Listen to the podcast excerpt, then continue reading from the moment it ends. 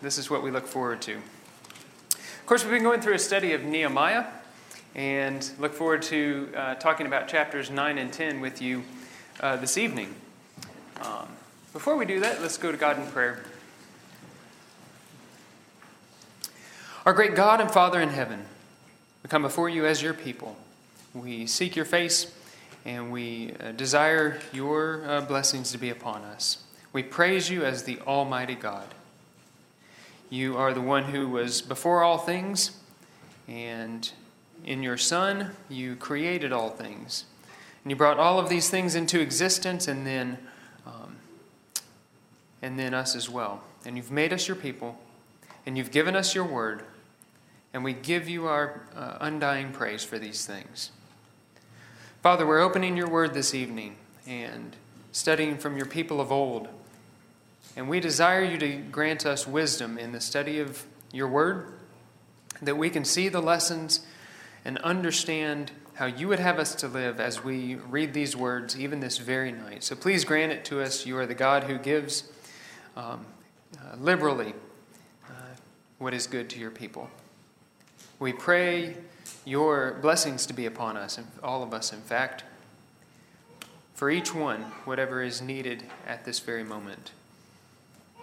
And we pray that we can have a spirit of unity and of faith and of true hearts that seek you, seek you with full hearts in our entire devotion. Please help us in this. We pray that you forgive our sins. We have been unfaithful to you and we uh, get distracted. We sometimes fear. And we pray you to forgive us Grant us a clean slate with which to serve you in boldness and confidence in your service. And we pray that you uh, be with us, protect us from the evil one, help us to love one another. And we pray these things in Jesus' name. Amen. Okay, well, I'll be asking you to turn in your uh, Bibles to Nehemiah chapter 9. We've come so far and so quickly, seems to me anyway. We'll be wrapping up this study, in fact, next week, Lord willing. We need to remember what we've seen. What have we seen so far in the book of Nehemiah? What about it? Well, first there's Nehemiah. And when he is away in captivity, he hears the report that things are not well with the people of God. They're in distress. There's reproach. Uh, and the city itself is all broken down, which is um, not only a reproach, but a danger to them. And Nehemiah has the heart to seek the welfare of God's people. And in doing that, he goes to the king, and the king grants him permission um, because the good hand of the Lord was upon him. And he goes back and he convinces the people to rebuild, and they follow his uh, zeal with their own and they rebuild the wall. They had some trouble doing this, right?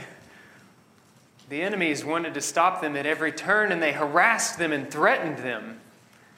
But God's people continued to carry out God's purpose in spite of all these things. Oh, the lessons we've learned from uh, this book so far.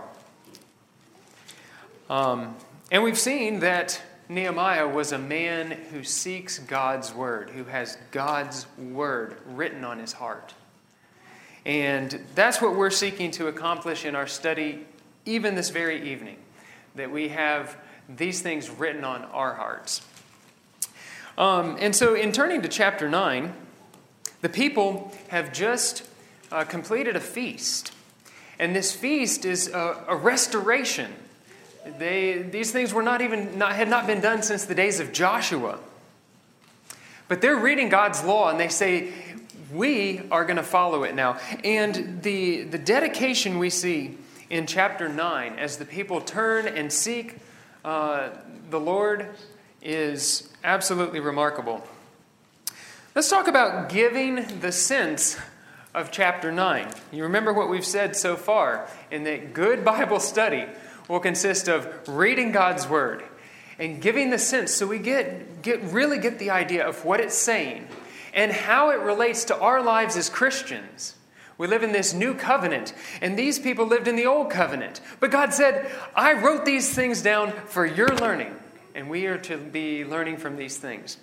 And in an effort to do that, we're trying to give the sense of these words and make sure uh, that they're understood, especially in light of the New Testament applications. So hopefully we'll accomplish that this week. What's going on in chapter 9? Well, first of all, um, you see two things on the part of the people. For the first five verses, you'll see that they are amending their ways. And we'll say a good deal about that. Um, but then from verses 5 down through uh, really essentially the end, what you, see, what you read is something that sounds like a lot, sounds a lot like some of the Psalms. Um, it sounds like an abridged history lesson of the people of God. What's this about? And what's the purpose of this? Well, you're reading it, right? They are telling the wonderful works of God, and this has great significance. Um, Psalm 105, verses 1 through 3. Oh, give thanks to the Lord, call upon his name, make known his deeds among the people. Sing to him, sing praises to him, speak of all his wonders. Glory in his holy name. Let the hearts of those who seek the Lord be glad. And just a note on that last part the word is being read to God's people. They're mourning because this is very heavy. They're not following God's law and they're mourning.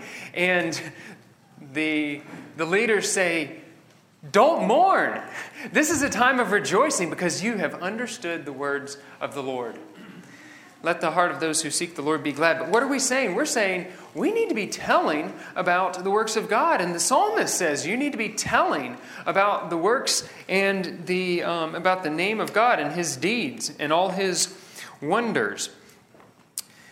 Psalm 135, verse 4, starts to make it a little bit more clear, uh, at least one of the reasons that this is the case. Why are we telling his works? It says, One generation shall commend and that speak highly of, speak favorably of, they shall commend your works to another. So this generation speaks highly and talks about the Lord's works to the next generation. And they shall declare your mighty acts.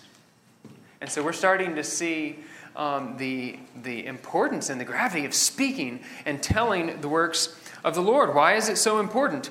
Well, let's, let's show an example of what happens when this is not done. So you remember that you remember Joshua, such a good and faithful man.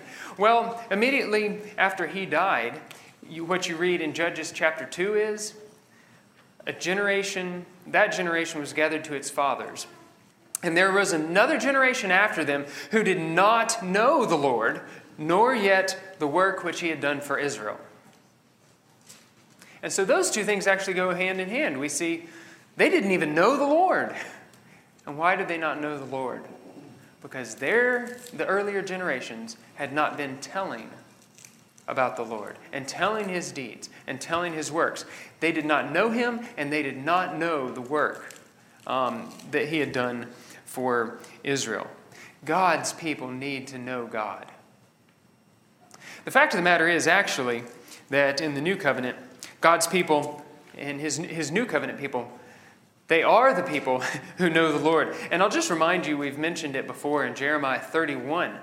Jeremiah 31 tells of a new covenant time. And it says this it's an interesting statement. They will not teach again every man his neighbor and every man his brother, saying, Know the Lord. They don't have to do that. For they shall all know me, from the least of them to the greatest. So, God's people need to know the Lord, and they will when uh, they tell of his wondrous works and his wondrous deeds. And that's what we'll be reading um, starting in verse 5 and, and learning, I think, a great deal from that. God's people need to know that he's a jealous God. Otherwise, they uh, may think little of turning from him and serving other gods. And Israel needed to know that, and we need to learn the lesson that they did not, uh, at least at first. They need to know that He's a faithful God and He will do what He promises. I'll tell you in, in advance. We will be reading of God doing what He promised. Um, and he'll do this if they are true and faithful to him. And in some cases, he'll do this in spite of the fact that they've turned and, and rejected him. they need to know that he is a righteous and true God, um, and that he will judge unrighteousness. Um, and that will keep us uh, from, from turning our backs on him. We could go on for many more minutes to under, in terms of what it is that knowing God does for us. Um, but we'll, we'll see a, a, lot of that through the text. Let's begin reading in verse 1, where we, as we said, the people have um, become committed to amending their ways.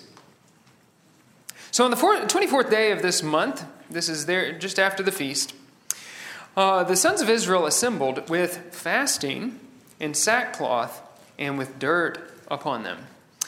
And the descendants of Israel separated themselves from all foreigners and stood and confessed their sins and the iniquity of their fathers.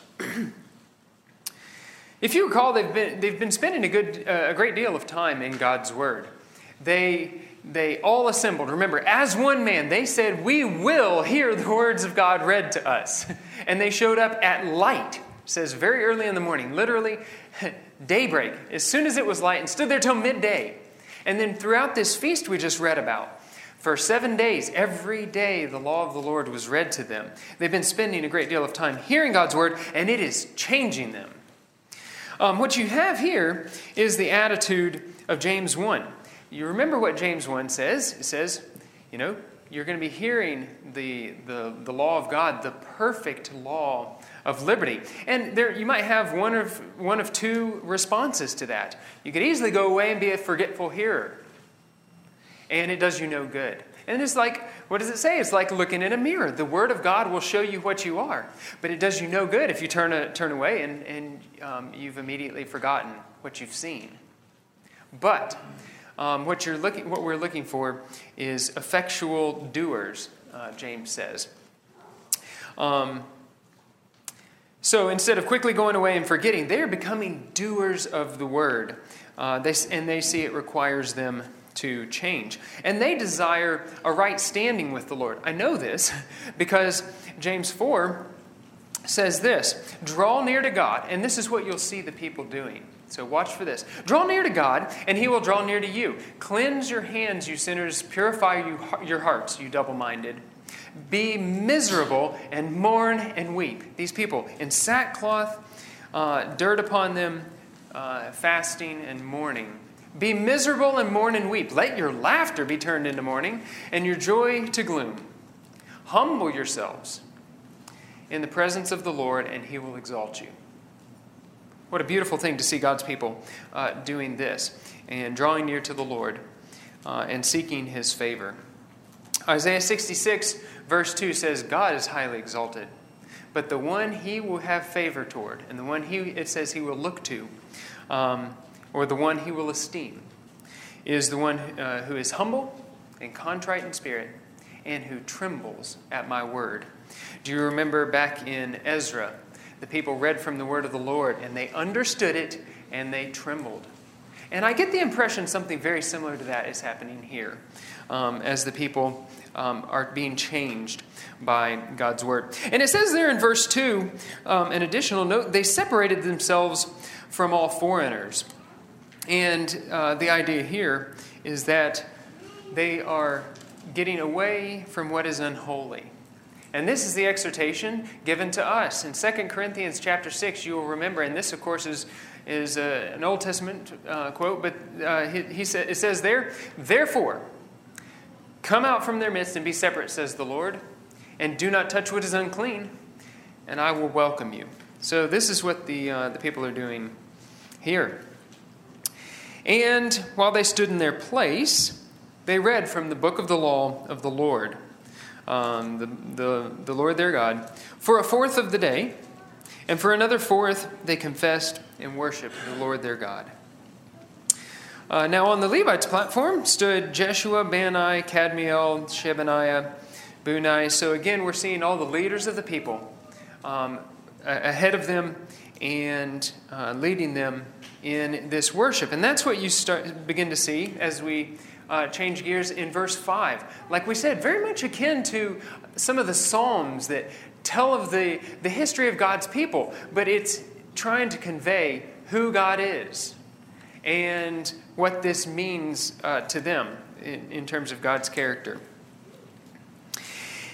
And they um, instruct the people there in the middle of verse 5 Arise, bless the Lord your God forever and ever. And it sounds like the leaders of the people supply this. Maybe it is a psalm that they've um, put together or, or something maybe spontaneous. Um, but it sounds very much like a psalm. And so it may be that they supplied this to the people in terms of something that they could uh, say along with the leaders or repeat back to the leaders. That was a common way of them uh, singing songs. And that could be very well what we're seeing here. But in any case, they're being led in a retelling of their history, which will be very helpful for them if they will um, hear it out. And I believe they, they do, and we'll see evidence of that at the end. They begin their words of praise like this in verse 5 Oh, may thy glorious name be blessed and exalted above all blessing and praise. Thou alone art the Lord. Thou hast made the heavens, the heaven of heavens with all their hosts, the earth and all that is in it, the seas and all that is in them. And thou dost give life to all of them, and the heavenly hosts bow down before you. Do you hear the Psalms in this? They're being heavily influenced by um, those words. Thou art the Lord God who chose Ab- Abram and brought him out from Ur of the Chaldees and gave him the name Abraham. And thou didst find his heart faithful before thee, and didst make a covenant with him to give him the land of the Canaanite, of the Hittite, of the Amorite, of the Perizzite, the Jebusite, and the Girgashite to give it to his descendants. And thou hast fulfilled thy promise, for thou art righteous. There are those that would say that um, we need to be looking for a time when uh, God gives the Jews the land of Palestine, and He's going to set up an eternal, or, or no, a, a, a millennial kingdom there, and all of these things. They are wasting their time. And Joshua uh, chapter 21 and verse 45 establishes this for us. Um, what we've read here is that he has fulfilled his promise. And all the way back in Joshua, it was true. Because they'd gone into the land, they'd conquered the land, they had settled in the land, and it says, not one of the good promises which the Lord had made to the house of Israel failed. All came to pass. This has all been completed. God fulfills his promises. Keep watching for that as we read through this. Um, so the Lord has already completed these things.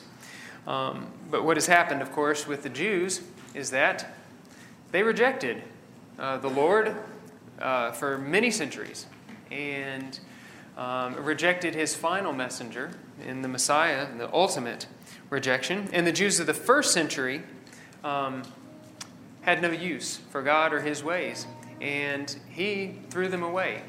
That's the truth of the matter with, with regard to the Lord having fulfilled his promises, and no more needs to be done on that account in terms of the promises to Abraham and the land. But let's quickly move along to see, starting in verse 9, as we're retelling the history, we've seen Abraham in the very earliest beginnings of the children of Israel. Um, but then, starting in verse 9, the, the retelling of the Exodus. And listen how it begins, because this has a great importance to us. In verse 9, Thou didst see the affliction of our fathers in Egypt, and didst hear their cry by the Red Sea.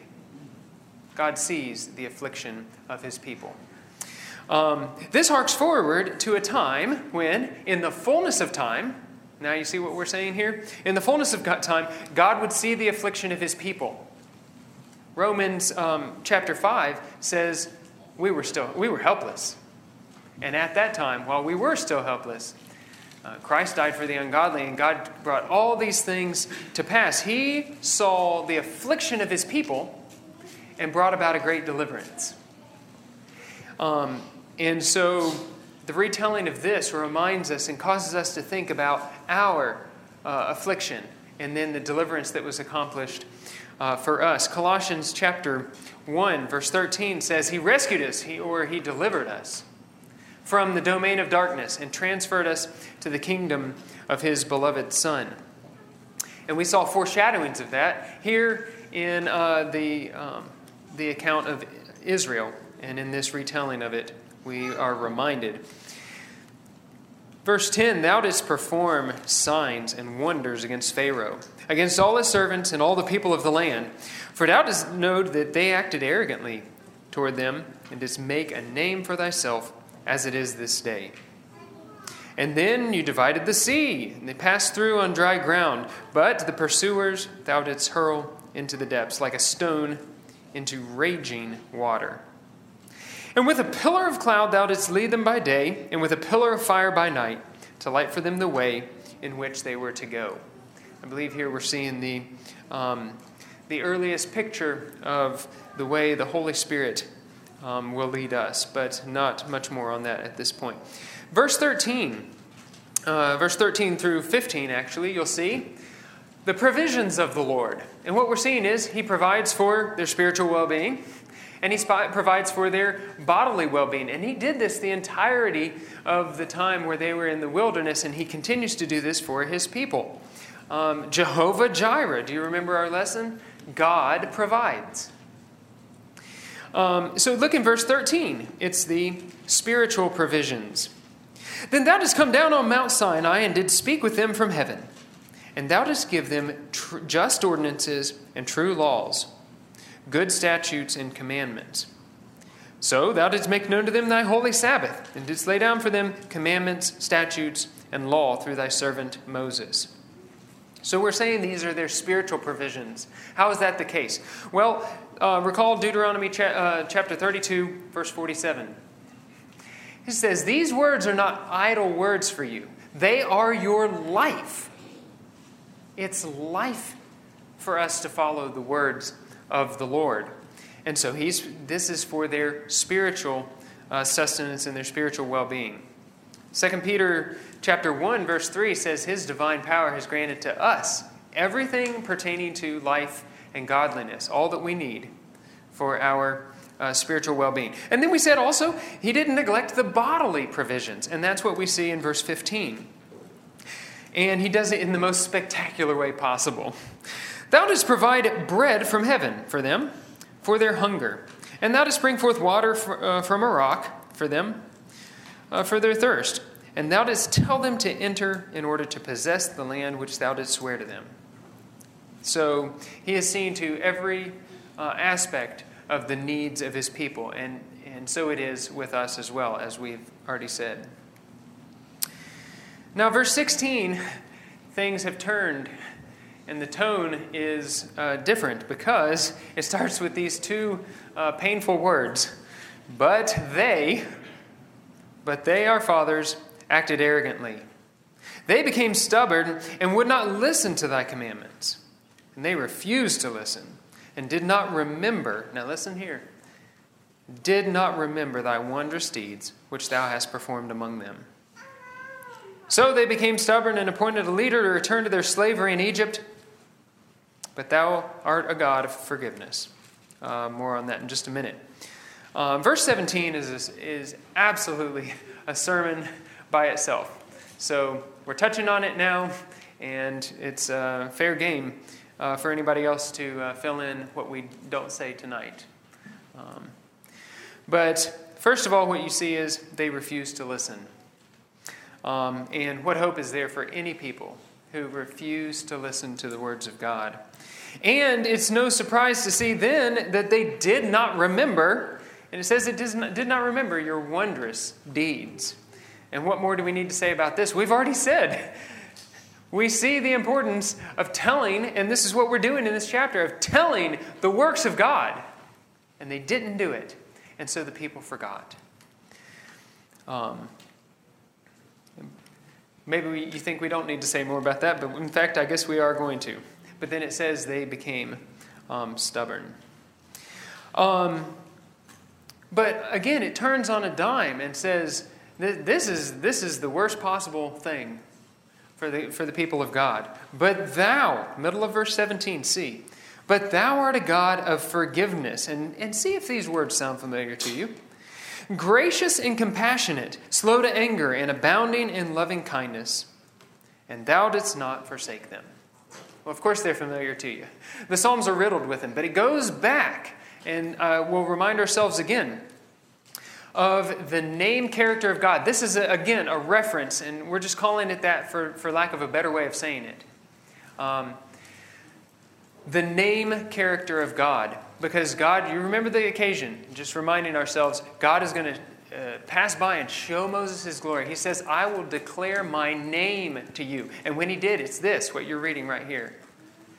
The Lord, the Lord God. And then here are the words we read in Nehemiah compassionate and gracious, slow to anger, and abounding in loving kindness and truth, who keeps loving kindness for thousands, who forgives iniquity, transgression, and sin. And he goes on to speak of the way he will punish those who have their face absolutely set to do evil. And all of these things are tied up into the name and the character of God. And they reference it here again in everything we read. Everything we read in this chapter and in the rest of the pages of the Old Testament is because of what we read right there. This explains it. It tells us what will happen, and we, we, we can know that God is consistent with his character. Um, and this is who he is. I am who I am. And it says, And thou didst not forsake them. And this is on the basis of his steadfast loving kindness that he is keeping for them. Um, let's come along to read verse 18. Even when they made for themselves uh, a calf of molten metal and said, This is your God, who brought you up from Egypt, and committed great blasphemies, thou, in thy great compassion, didst not forsake them in the wilderness. You see this even when, and that just goes to show the great extent to which they rejected him. How do you get to the point where you take off your jewelry and melt it down and build this image and say, This is your God. Well, let's make sure we don't do that. Okay? But, um, but they had done it. Um, and this just causes me to re- recall the words of Ezra, actually. Um, the people said, and it was true. In Ezra chapter 9, verse 13, I think I have this on here. Yes. You, our God, have requited us or punished us less than our iniquities deserve. Yes, absolutely. And you see that on this. How can a God forgive such things? This complete rejection. How can He do it? Well, because He's punishing us less than our iniquities deserve. And He has loving kindness that uh, ex- exceeds the imagination. You did not forsake them in the wilderness. The pillar of cloud did not leave them by day to guide them on their way there's a little bit of poetry there. Nor the pillar of fire by night to light for them the way in which they were to go. And we can continue to look for this, the, his compassion, as we're reading this chapter. And thou didst give them thy good spirit to instruct them. And thy manna thou didst not withhold from their mouth. Do you see again the, the two parts provisions for their spiritual and, and, and bodily well being? And thou didst give them water for their thirst. And then verse 21 Indeed, 40 years thou didst provide for them in the wilderness. And here are a couple very curious statements, which we've seen before. And they were not in want, their clothes did not wear out, and their feet did not swell. Of all the things that are said um, about the Exodus and their time of wandering in the wilderness, um, these are some of the some of the most humorous. It's like God is taking care of them in dramatic fashion, but He's seen to even the things that we completely overlook. And maybe that's the, the lesson for us. Their clothes did not wear out. In other places, it speaks of that their the soles of their shoes didn't wear out for 40 years. I've never had a pair of shoes. I'm not 40 years old yet, but they've not lasted 40 years. And, um, and so, so God is taking care of his people. Um, but he does this for us as well. And, but like I've said, it, it really causes me to consider what ways the Lord is uh, maybe providing, to, providing for us that we are blind to, or that maybe we're unthankful for, um, or maybe even, this could be the case, maybe even resentful for. So let's consider what the Lord, the, the way the Lord has provided for us. But what we're reading is about the care of a good shepherd leading his people, leading them to pasture. They have what they need to eat, they have what they need to drink, and they are uh, well taken care of. Verse 22 Thou didst also give them kingdoms and peoples, and thou didst allot to them a boundary and it was a sizable and generous one, you might, you might notice. And they took possession of the land of Sihon, the king of Heshbon, and the land of Og, the king of Bashan. And thou didst make their sons numerous as the stars of heaven. You know, we, we almost, I think maybe we should have started making a tally. Maybe we could have put it on the, you know, the side of our PowerPoint or something of all the promises that God has fulfilled to his people as we're reading through this chapter. I think that's what um, it's just, it's hard not to see. Uh, 2 Peter chapter 1 verse 4 reminds us that we are the beneficiaries of precious and magnificent promises. And if we know that God provide, that God uh, fulfilled His promises, uh, then we can know He will now as well. so their sons entered and possessed the land. Some hundreds of years later, he fulfills this promise, and it was not forgotten. And thou didst subdue before them the inhabitants of the land, the Canaanites. Thou didst give them into their hand with their kings, and the peoples of their land to do with them as they desired. Um, now, what I want you to look for here in verses 25 and 26 is an inescapable reference to the predictions and warnings of Deuteronomy chapter 6. It says in verse 25, they captured fortified cities and a fertile land. And these words now should start to begin to sound extremely familiar. They took possessions of houses full of every good thing hewn cisterns, vineyards, olive groves, and you can say, which they did not plant, and houses which they did not build. Why are, why are these words coming to our minds? Fruit trees in abundance. So they ate, were filled, and grew fat, and reveled in thy great goodness. But they became disobedient and rebelled against thee, and cast thy law behind their, back, their backs, and killed thy prophets who had admonished them, so that they might return to thee, and they committed great blasphemies. The reason these things should sound familiar is because there was a prediction and a warning back in Deuteronomy chapter 6. Do you remember it? Um, let's turn there. I, don't, I won't have this one up there, it's, it's just ever so slightly lengthy. But in Deuteronomy chapter 6, verse 10, what was going to happen? Well, he said, I'm going to bring you into a land, a good land. And when it comes about, when the Lord your God brings you into the land which he swore to your fathers, Abraham, Isaac, and Jacob, to give you great and splendid cities, which you did not build, and houses full of all good things, which you did not fill, and hewn cisterns which you, which you did not dig, vineyards and olive trees which you did not plant, and you shall eat and be satisfied. Verse 12, then watch yourselves, then watch yourselves, that you do not forget the Lord who brought you from the land of Egypt out of the house of slavery. But in the retelling of their history in Nehemiah, what had they done? All of these things came to pass. And on top of that, they forgot. The reminder was lost to them and um, it became a great source of uh, stumbling for them. And then, verse 27 um, and thereafter, what you begin to see is a reference to the, the cycle of the oppression and then deliverance that we read during the time of the judges. Um, it says in verse 27 Therefore, thou didst deliver them into the hand of their oppressors who oppressed them but when they cried to thee in the time of their distress, thou didst hear from heaven according to thy great compassion, and thou didst give, uh, give them deliverers who delivered them from the hand of their oppressors. And you might say, that's perfectly reasonable.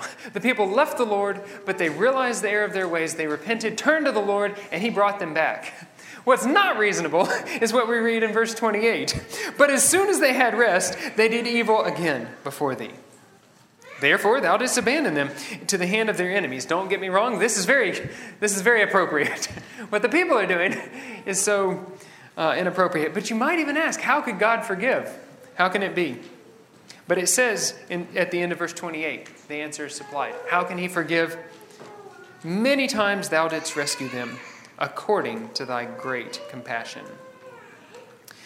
Um, uh, we sing a song sometimes. I don't know actually if it's um, uh, familiar to us here, but the words of the song say are, "I will sing of the mercies of the Lord forever." You remember that one? Do we know that one? I don't remember. I will sing. I will sing of the mercies of the Lord forever. With my mouth will I make known thy faithfulness, your faithfulness to all generations. What, a, what a, an amazing song. And it, it, it is very godly for us to uh, sing that song and to tell these things. Um, verse 29 You admonish them in order to turn back to thy law, yet they acted arrogantly and did not listen to thy commandments, but sinned against thy ordinances. Now, notice what it says about the ordinances of God. It's the ordinances by which, if a man observes them, he shall live. And what you should, you, your Bible actually probably has a reference to Leviticus chapter 18. A very simple statement. And it's what we've been saying from Deuteronomy as well. These words are your life. But, it, but Leviticus says, So you shall keep my statutes and my judgments, by which, if a man uh, observe them, he shall live. And that's what we are uh, getting retold to us here. Um, but they rejected these things, and um, just like so many cattle or so many donkeys, uh, as they're described in other places, they turned a stubborn shoulder, there at the end of verse 29, and stiffened their neck and would not listen.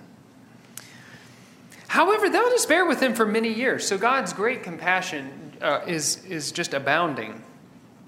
And admonish them by thy Spirit through the prophets, yet they would not give ear. Therefore, thou didst give them into the hands of the people of the land. Nevertheless, in thy great compassion, thou didst not make an end of them, nor forsake them. What are we saying there? What is this talking about? Well, we've caught up to actually the current events of Nehemiah now.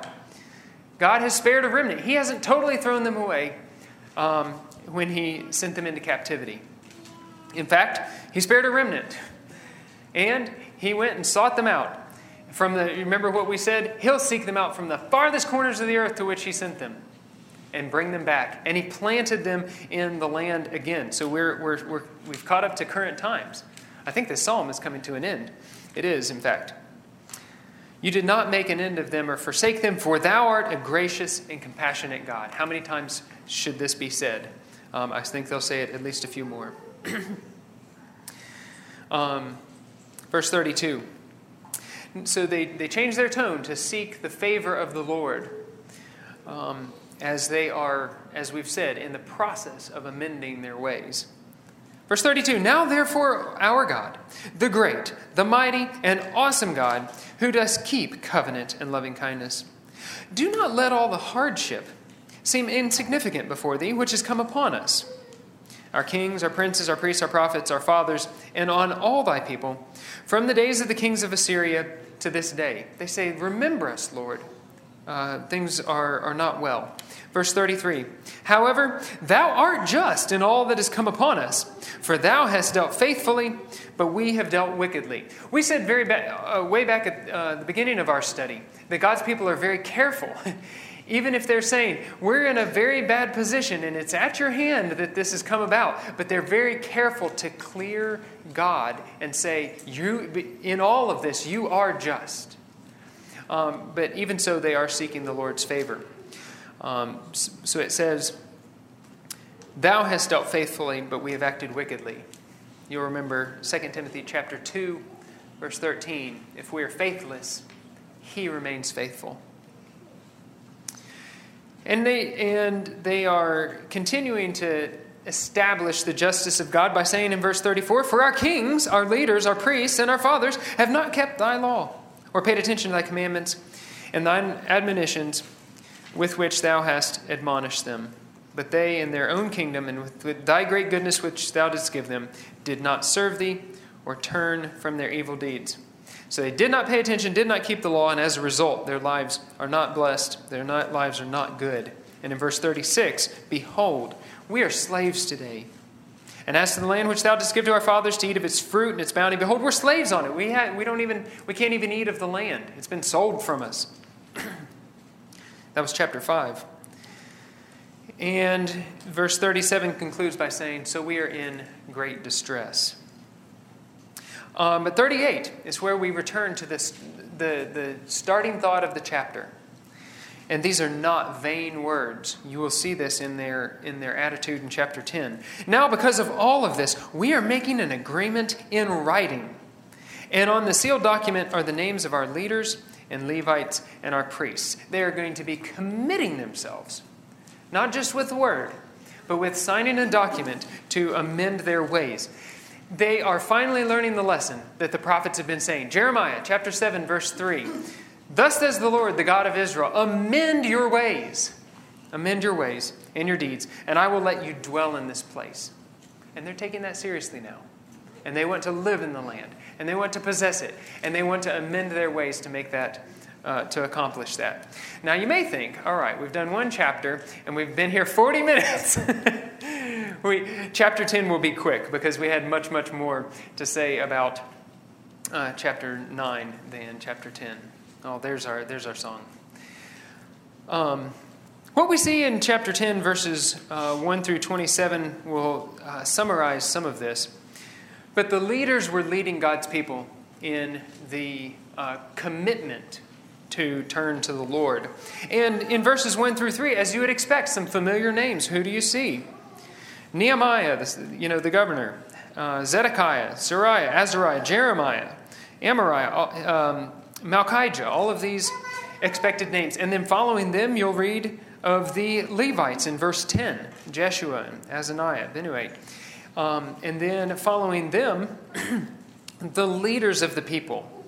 Um, how many times are we going to notice just how refreshing it is to see the leaders of God's people um, causing them to, to go the right way? Um, so, the leaders of God's people as well. And in verse 28, it envelops all of the people. And it says, Now the rest of the people, the priests, the Levites, the gatekeepers, the singers, um, the temple servants, and all those who had separated themselves from the peoples of the land to the law of their God, their wives and their sons and their daughters, all those who had knowledge and understanding, are joining with their kinsmen, nobles, uh, and their nobles, and are taking on themselves, listen carefully, they're taking on themselves a curse and an oath to walk in God's law. God's law, which was given through Moses, God's servant, to keep and to observe his commandments and his ordinances and his statutes. There's a very important statement in here that deserves our attention. They said that we are taking upon taking on us a curse and an oath. They're voluntarily asking for the following two things, I think. Asking for accountability, and they're asking for a penalty. Now, those aren't things we necessarily think are, um, uh, you, know, at, you know, at a cursory glance, are desirable. How, in what way is a penalty desirable? Maybe accountability is, but what, how could a penalty be? Well, so these two things align with what they're saying it's a curse and an oath. Accountability is the, this oath they're taking. We're writing our names down in a document. What you need to be seeing in chapter 10 of Nehemiah is people who are very serious about doing God's will and very serious about not turning back um, to the former ways. and so essentially, what they're saying is we are swearing to obey uh, God's word. Now, we don't have to do this, but we can do something that's very similar. We don't have to um, have a, an actual oath come out of our mouth for us to say, I am absolutely going to serve the Lord all my days, and to affirm this in our prayers and to affirm this with our brethren. Um, and accountability is very desirable um, because it uh, keeps us to um, doing, doing God's word, and it, those around us will be doing that for us as well. You signed a document. You said it with your words. You said you wouldn't go back to the world. You said you would follow the Lord. Um, but then there's also this uh, curse they're taking upon themselves. And, and it would go something like this You know, may the Lord strike us, may the Lord blast us off this land if we're not faithful to the Lord. Um, and I put that just a little bit humorously, but, um, but this is a very serious thing. And they're willing to take it on because they're so serious about doing God's word. What a beautiful thing this is. And so they're all joining hands together. They are all signing this document um, so that they will be found doing God's word, that they will be found um, receiving the blessings from the Lord and seeking his favor and finding it because they've been faithful to him. Uh, for the first time in their history. We'll quickly summarize the, the very end of that chapter because what you're seeing there is um, people who are going to be separate from sin and holy to the Lord. And as part of their service, they um, are going to be contributing to the work. And they make sure that everything that is needed will be provided. And they are doing this willingly. everything that's needed for the sacrifices, everything that's needed for the care of the house of the Lord, and the people, uh, the people that serve the Lord, so the Levites and the priests. All of these are being provided for according to the, uh, God's ways. And um, that's what you're seeing there. And with the, the result of all of this is the very last statement of verse uh, 39, the very last statement of this chapter.